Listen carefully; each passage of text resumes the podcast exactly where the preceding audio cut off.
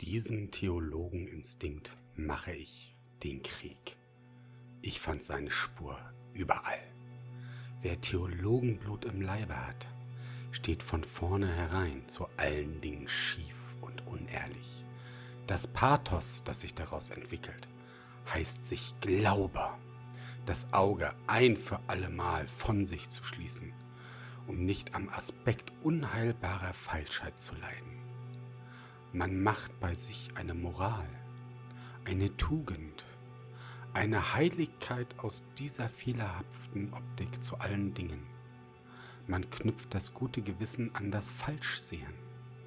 Man fordert, dass keine andere Art Optik mehr Wert haben dürfe, nachdem man die eigene mit dem Namen Gott, Erlösung, Ewigkeit sakrosankt gemacht hat.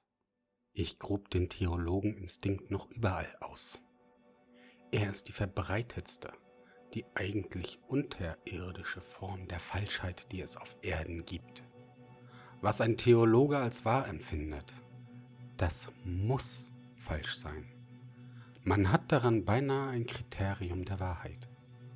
Es ist sein unterster Selbsterhaltungsinstinkt, der verbietet, dass die Realität in irgendeinem Punkte zu Ehren oder auch nur zu Worte käme. Soweit der Theologen Einfluss reicht, ist das Werturteil auf den Kopf gestellt. Sind die Begriffe wahr und falsch notwendig umgekehrt? Was dem Leben am schädlichsten ist, das heißt hier wahr. Was es hebt, steigert, bejaht, rechtfertigt und triumphieren macht, das heißt falsch kommt es vor, dass Theologen durch das Gewissen der Fürsten oder der Völker hindurch nach der Macht die Hand ausstrecken, zweifeln wir nicht, was jedes Mal im Grunde sich begibt. Der Wille zum Ende, der nihilistische Wille will zur Macht. Und der Deutschen versteht man sofort, wenn ich sage, dass die Philosophie durch Theologenblut verderbt ist. Der protestantische Pfarrer ist Großvater der deutschen Philosophie. Der Protestantismus selbst ihr Peccatum originale. Definition des Protestantismus. Die halbseitige Lähmung des Christentums und der Vernunft. Man hat nur das Wort Tübinger Stift auszusprechen, um zu begreifen, was die deutsche Philosophie im Grunde ist. Eine hinterlistige Theologie. Die Schwaben sind die besten Lügner in Deutschland. Sie lügen unschuldig. Woher das Frohlocken, das beim Auftreten Kants durch die deutsche Gelehrtenwelt ging, die zu drei Vierteln aus Pfarrer- und Lehrersöhnen besteht? Woher die deutsche Überzeugung, die auch heute noch ihr Echo findet, dass mit Kant eine Wendung zum Besseren beginne? Der Theologeninstinkt im deutschen Gelehrten erriet, was nunmehr wieder möglich war. Ein Schleichweg zum alten Ideal stand offen. Der Begriff wahre Welt, der Begriff der Moral als Essenz der Welt, diese zwei bösartigsten Irrtümer, die es gibt, waren jetzt wieder. Dank einer verschmitzt klugen Skepsis, wenn nicht beweisbar, so doch nicht mehr widerlegbar. Die Vernunft das Recht der Vernunft reicht nicht so weit. Man hat aus der Realität eine Scheinbarkeit gemacht. Man hatte eine vollkommen erlogene Welt, die des Seienden, zur Realität gemacht. Der Erfolg Kants ist bloß ein Theologenerfolg. Kant war, gleich Leibniz, gleich Luther, ein Hemmschuh mehr in der an sich nicht taktfesten deutschen Rechtschaffenheit. Ein Wort noch gegen Kant als Moralist. Eine Tugend muss unsere Erfindung sein, unsere persönliche Notwehr und Notdurft. In jedem anderen Sinne ist sie bloß eine Gefahr. Was nicht unser Leben bedingt, schadet ihm. Eine Tugend bloß aus einem Respektsgefühle vor dem Begriff Tugend wie Kant es wollte, ist schädlich. Die Tugend, die Pflicht, das Gute an sich, das Gute mit dem Charakter der Unpersönlichkeit und Allgemeingültigkeit. Hirngespinste, in denen sich der Niedergang, die letzte Entkräftung des Lebens, das Königsberger Chinesentum ausdrückt. Das Umgekehrte wird von den tiefsten Erhaltungs- und Wachstumsgesetzen geboten, dass jeder sich seine Tugend, seinen kategorischen Imperativ erfinde. Ein Volk geht zugrunde, wenn es seine Pflicht mit dem Pflichtbegriff überhaupt verwechselt. Nichts ruiniert tiefer, innerlicher als jene unpersönliche Pflicht, jede Opferung vor dem Moloch der Abstraktion, dass man den kategorischen Imperativ Kants nicht als lebensgefährlich empfunden hat. Der Theologeninstinkt allein nahm ihn in Schutz. Eine Handlung, zu der der Instinkt des Lebens zwingt, hat in der Lust ihren Beweis, eine rechte Handlung zu sein. Und jener Nihilist mit christlich-dogmatischen Eingeweiden verstand die Lust als Einwand. Was zerstört schneller als ohne innere Notwendigkeit, ohne eine tief persönliche Wahl, ohne Lust arbeiten, denken, fühlen, als Automat der Pflicht? Es ist geradezu das Rezept zur Dekadence, selbst zum Idiotismus. Kant wurde Idiot. Und das war der Zeitgenosse Goethes. Dies Verhängnis von Spinne galt als der deutsche Philosoph. Gilt es noch? Ich hüte mich zu sagen, was ich von den Deutschen denke. Hat Kant nicht in der französischen Revolution den Übergang aus der unorganischen Form des Staats in die organische gesehen? Hat er sich nicht gefragt, ob es eine Begebenheit gibt, die gar nicht anders erklärt werden könne als durch eine moralische Anlage der Menschheit, so dass mit ihr ein für allemal Tendenz des Menschlichen zum Guten bewiesen sei? Antwort Kants, das ist die Revolution. Der fehlgreifende Instinkt in allem und jeden, die Widernatur als Instinkt, die deutsche Dekadence als Philosophie. Das ist Kant. Ich nehme ein paar Skeptiker beiseite. Den anständigen Typus in der Geschichte der Philosophie. Aber der Rest kennt die ersten Forderungen der intellektuellen Rechtschaffenheit nicht. Sie machen es allesamt wie die Weiblein. Alle diese großen Schwärmer und Wundertiere, sie halten die schönen Gefühle bereits für Argumente, den gehobenen Busen für einen Blasebalg der Gottheit, die Überzeugung für ein Kriterium der Wahrheit. Zuletzt hat noch Kant in deutscher Unschuld diese Form der Korruption, diesen Mangel an intellektuellem Gewissen unter dem Begriff praktische Vernunft zu verwissenschaftlichen versucht. Er erfand eigens eine Vernunft dafür, in welchem Falle man sich nicht um die Vernunft zu kümmern habe. Nämlich, wenn die Moral, wenn die erhabene Forderung du sollst lautend wird erwägt man, dass bei fast allen Völkern der Philosoph nur die Weiterentwicklung des priesterlichen Typus ist, so überrascht dieses Erbstück des Priesters diese Falschmützerei vor sich selbst nicht mehr. Wenn man heilige Aufgaben hat, zum Beispiel die Menschen zu bessern, zu retten, zu erlösen, wenn man die Gottheit im Busen trägt, Mundstück jenseitige Imperative ist, so steht man mit einer solchen Mission bereits außerhalb aller bloß verstandesmäßigen Wertungen selbst schon geheiligt durch eine solche Aufgabe, selbst schon der Typus einer höheren Ordnung. Was geht einen Priester die Wissenschaft an? Er steht so hoch dafür. Und der Priester hat bisher geherrscht. Er hat, er bestimmte den Begriff wahr und unwahr. Unterschätzen wir dies nicht. Wir selbst, wir freien Geister, sind bereits eine Umwertung aller Werte, eine leibhafte Kriegs- und Siegeserklärung an alle alten Begriffe von wahr und unwahr. Die wertvollsten Einsichten werden am spätesten gefunden, aber die wertvollsten Einsichten sind die Methoden. Alle Methoden alle Voraussetzungen unserer jetzigen Wissenschaftlichkeit haben Jahrtausende lang die tiefste Verachtung gegen sich gehabt.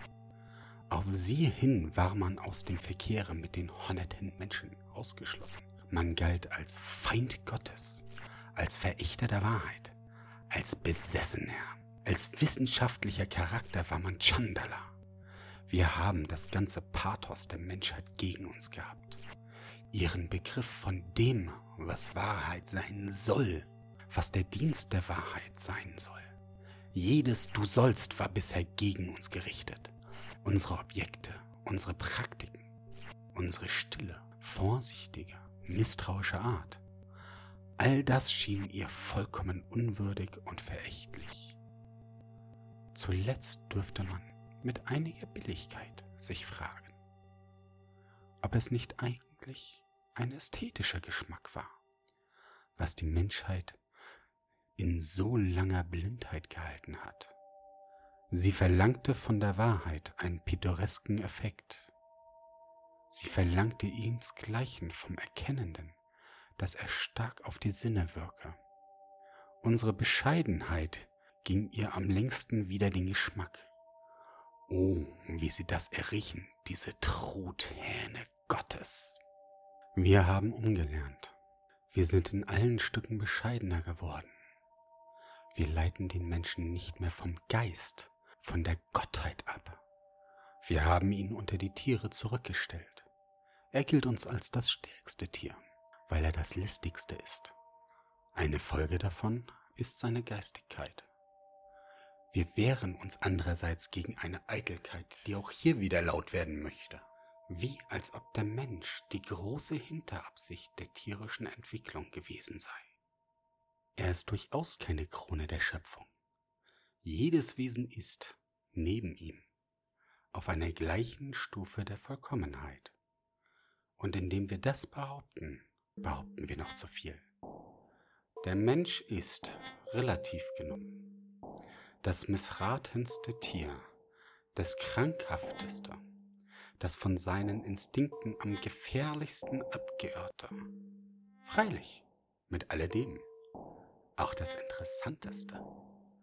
Was die Tiere betrifft, so hat zuerst Descartes mit verehrungswürdiger Kühnheit den Gedanken gewagt, das Tier als Maschine zu verstehen. Unsere ganze Physiologie bemüht sich um den Beweis dieses Satzes. Auch stellen wir logischerweise den Menschen nicht beiseite, wie noch Descartes tat. Was überhaupt heute vom Menschen begriffen ist, geht genau so weit, als er machinal begriffen ist. Ehedem gab man dem Menschen als seine Mitgift aus einer höheren Ordnung den freien Willen. Heute haben wir ihm selbst den Willen genommen, in dem Sinne, dass darunter kein Vermögen mehr verstanden werden darf. Das alte Wort Wille dient nur dazu, eine Resultante zu bezeichnen, eine Art individueller Reaktion, die notwendig auf eine Menge teils widersprechender, teils zusammenbestimmender Reize folgt. Der Wille wirkt nicht mehr, bewegt nicht mehr. Ehedemals sah man im Bewusstsein des Menschen, im Geist den Beweis seiner höheren Abkunft, seiner Göttlichkeit um den Menschen zu vollenden, riet man ihm an, nach Art der Schildkröte die Sinne in sich hineinzuziehen, den Verkehr mit dem Irdischen einzustellen, die sterbliche Hülle abzutun. Dann blieb die Hauptsache von ihm zurück, der reine Geist. Wir haben uns auch hierüber besser besonnen. Das Bewusstwerden, der Geist gilt uns gerade als Symptom einer relativen Unvollkommenheit des Organismus, als ein Versuchen, Tasten, Fehlgreifen, als eine Mühsal, bei der unnötig viel Nervenkraft verbraucht wird. Wir leugnen, dass irgendetwas vollkommen gemacht werden kann, solange es noch bewusst gemacht wird. Der reine Geist ist eine reine Dummheit. Rechnen wir das Nervensystem und die Sinne ab, die sterbliche Hülle, so verrechnen wir uns. Weiter nichts. Weder die Moral noch die Religion berührt sich im Christentum mit irgendeinem Punkte der Wirklichkeit. Lauter imaginäre Ursachen, Gott, Seele, Ich, Geist, der freie Wille oder auch der unfreie, lauter imaginäre Wirkungen, Sünde, Erlösung, Gnade, Strafe, Vergebung der Sünde. Ein Verkehr zwischen imaginären Wesen, Gott, Geister, Seelen, eine imaginäre Naturwissenschaft, anthropozentrisch, völliger Mangel des Begriffs der natürlichen Ursachen, eine imaginäre Psychologie, lauter Selbstmissverständnisse, Interpretationen angenehmer oder unangenehmer Allgemeingefühle, zum Beispiel der Zustände des Nervus sympathicus, mit Hilfe der Zeichensprache religiös-moralischer Idiosynkrasie. Reue, Gewissensbiss, Versuchung des Teufels, die Nähe Gottes, eine imaginäre Teleologie, das Reich Gottes, das jüngste Gericht, das ewige Leben. Diese reine Fiktionswelt unterscheidet sich dadurch sehr, sehr zu ihren Ungunsten von der Traumwelt. Das letztere die Wirklichkeit widerspiegelt, während sie die Wirklichkeit fälscht, entwertet, verneint. Nachdem es der Begriff Natur als Gegenbegriff zu Gott erfunden war, musste natürlich das Wort sein für verwerflich. Jene ganze Fiktionswelt hat ihre Wurzel im Hass gegen das Natürliche, die Wirklichkeit. Sie ist der Ausdruck eines tiefen Missbehagens am Wirklichen. Aber damit ist alles erklärt. Wer allein hat Gründe, sich wegzulügen aus der Wirklichkeit? Wer an ihr leidet? Aber an der Wirklichkeit leiden heißt eine verunglückte Wirklichkeit zu sein.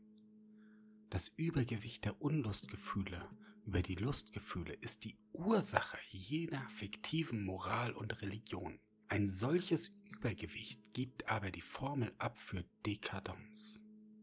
Zu dem gleichen Schlusse nötigt eine Kritik des christlichen Gottesbegriffs. Ein Volk, das noch an sich selbst glaubt, hat auch noch seinen eigenen Gott. In ihm verehrt es die Bedingungen, durch die es oben auf ist, seine Tugenden. Es projiziert seine Lust an sich, sein Machtgefühl in ein Wesen, dem man dafür danken kann. Wer reich ist, will abgeben. Ein stolzes Volk braucht einen Gott, um zu opfern. Religion innerhalb solcher Voraussetzungen ist eine Form der Dankbarkeit. Man ist für sich selber dankbar. Dazu braucht man einen Gott. Ein solcher Gott muss nützen und schaden können, muss Freund und Feind sein können. Man bewundert ihn im Guten wie im Schlimmen. Die widernatürliche Kastration eines Gottes zu einem Gotten bloß des Guten läge hier außerhalb aller Wünschbarkeit. Man hat den bösen Gott so nötig wie den Guten. Man verdankt ja die eigene Existenz nicht gerade der Toleranz, der Menschenfreundlichkeit. Was läge an einem Gotte, der nicht Zorn, Rache, Neid, Hohn, List, Gewalttat kennte, dem vielleicht nicht einmal die entzückenden Ardeurs des Sieges und der Vernichtung bekannt wären. Man würde einen solchen Gott nicht verstehen. Wozu sollte man ihn haben? Freilich, wenn ein Volk zugrunde geht, wenn es den Glauben an Zukunft, seine Hoffnung auf Freiheit endgültig schwinden fühlt, wenn ihm die Unterwerfung als erste Nützlichkeit, die Tugenden des Unterworfenen als Erhaltungsbedingung ins Bewusstsein treten, dann muss sich auch sein Gott verändern. Er wird jetzt Ducksmäuser, furchtsam, bescheiden, rät zum Frieden der Seele, zum Nicht mehr hassen, zur Nachsicht, zur Liebe selbst gegen Freund und Feind. Er moralisiert beständig. Er kriecht in die Höhle jeder Privattugend, wird zum Gott für jedermann, wird Privatmann, wird Kosmopolit. Ehemals stellte er ein Volk, die Stärke eines Volkes, alles Aggressive und Machtdurstige aus der Seele eines Volkes dar. Jetzt ist er bloß noch der gute Gott.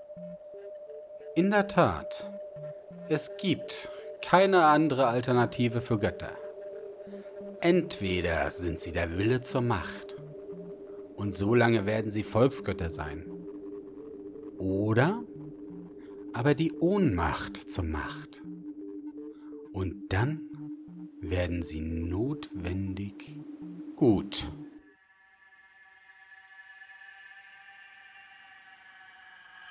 Wo in irgendwelcher Form der Wille zur Macht niedergeht, gibt es jedes Mal auch einen physiologischen Rückgang, eine Dekadence. Die Gottheit der Dekadence, beschnitten an ihren männlichsten Tugenden und Trieben, wird nunmehr notwendig zum Gott der physiologisch Zurückgegangenen, der Schwachen. Sie heißen sich selbst nicht die Schwachen, sie heißen sich die Guten. Man versteht, ohne dass ein Wink noch Not täte, in welchen Augenblicken der Geschichte erst die dualistische Fiktion eines guten und bösen Gottes möglich wird. Mit demselben Instinkte, mit dem die Unterworfenen ihren Gott zum Guten an sich herunterbringen, streichen sie aus dem Gotte ihrer Überwinder die guten Eigenschaften aus.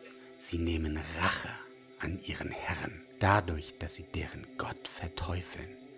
Der gute Gott, ebenso wie der Teufel, beide Ausgeburten der Dekadence. Wie kann man heute noch der Einfall christlicher Theologen so viel nachgeben, um mit ihnen zu dekretieren? Die Fortentwicklung des Gottesbegriffs vom Gotte Israels, vom Volksgotte zum christlichen Gotte, zum Inbegriff alles Guten sei ein Fortschritt. Aber selbst Renan tut es. Als ob Renan ein Recht auf Einfalt hätte.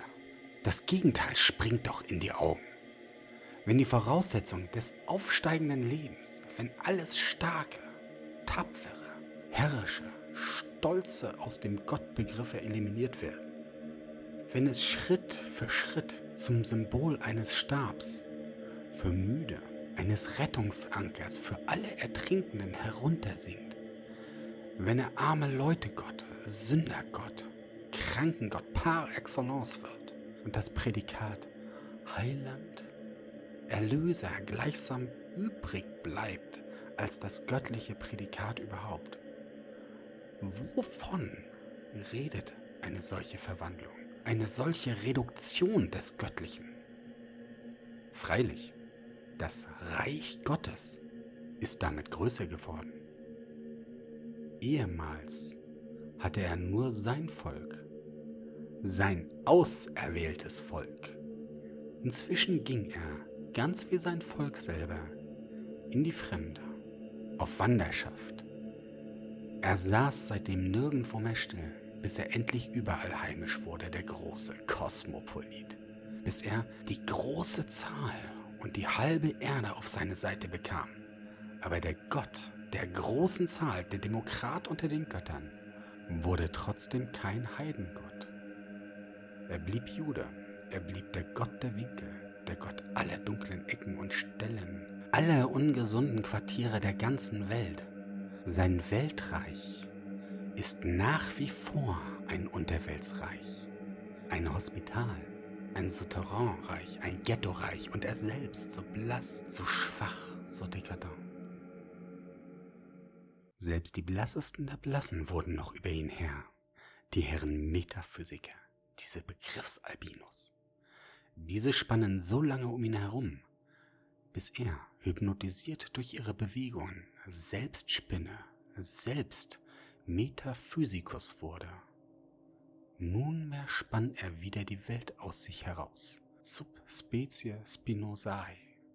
Nunmehr transfigurierte er sich ins immer dünnere und blassere, ward Ideal, ward reiner Geist, ward Absolutum, ward Ding an sich. Verfall eines Gottes. Gott ward Ding an sich. Der christliche Gottesbegriff. Gott als Krankengott, Gott als Spinne, Gott als Geist, ist einer der korruptesten Gottesbegriffe, die auf Erden erreicht worden sind. Er stellt vielleicht selbst den Pegel des Tiefstandes in der absteigenden Entwicklung des Göttertypus dar. Gott zum Widerspruch des Lebens abgeartet, statt dessen Verklärung und ewiges Ja zu sein. in Gott dem Leben, der Natur, dem Willen zum Leben der Feindschaft angesagt. Gott, die Formel für jede Verleugnung des Diesseits, für jede Lüge vom Jenseits. In Gott das Nichts vergöttlicht, der Wille zum Nichts heilig gesprochen. Dass die starken Rassen des nördlichen Europa den christlichen Gott nicht von sich gestoßen haben, macht ihrer religiösen Begabung wahrlich keine Ehre. Um nicht vom Geschmacke zu reden. Mit einer solchen krankhaften und altersschwachen Ausgeburt der Dekadence hätten sie fertig werden müssen. Aber es liegt ein Fluch dafür auf ihnen, dass sie nicht mit ihm fertig geworden sind. Sie haben die Krankheit, das Alter, den Widerspruch in all ihre Instinkte aufgenommen. Sie haben seitdem keinen Gott mehr geschaffen. Zwei Jahrtausende beinahe und nicht ein einziger neuer Gott, sondern immer noch und wie zu Recht bestehend, wie ein Ultimum und Maximum den gottbildenden Kraft des Creator Spiritus im Menschen. Dieser erbarmungswürdige Gott des christlichen Monotonotheismus, dieses hybride Verfallsgebilde aus Null, Begriff und Widerspruch, in dem alle Dekadenzinstinkte, alle Feigheiten und Müdigkeiten der Seele ihre Sanktion haben.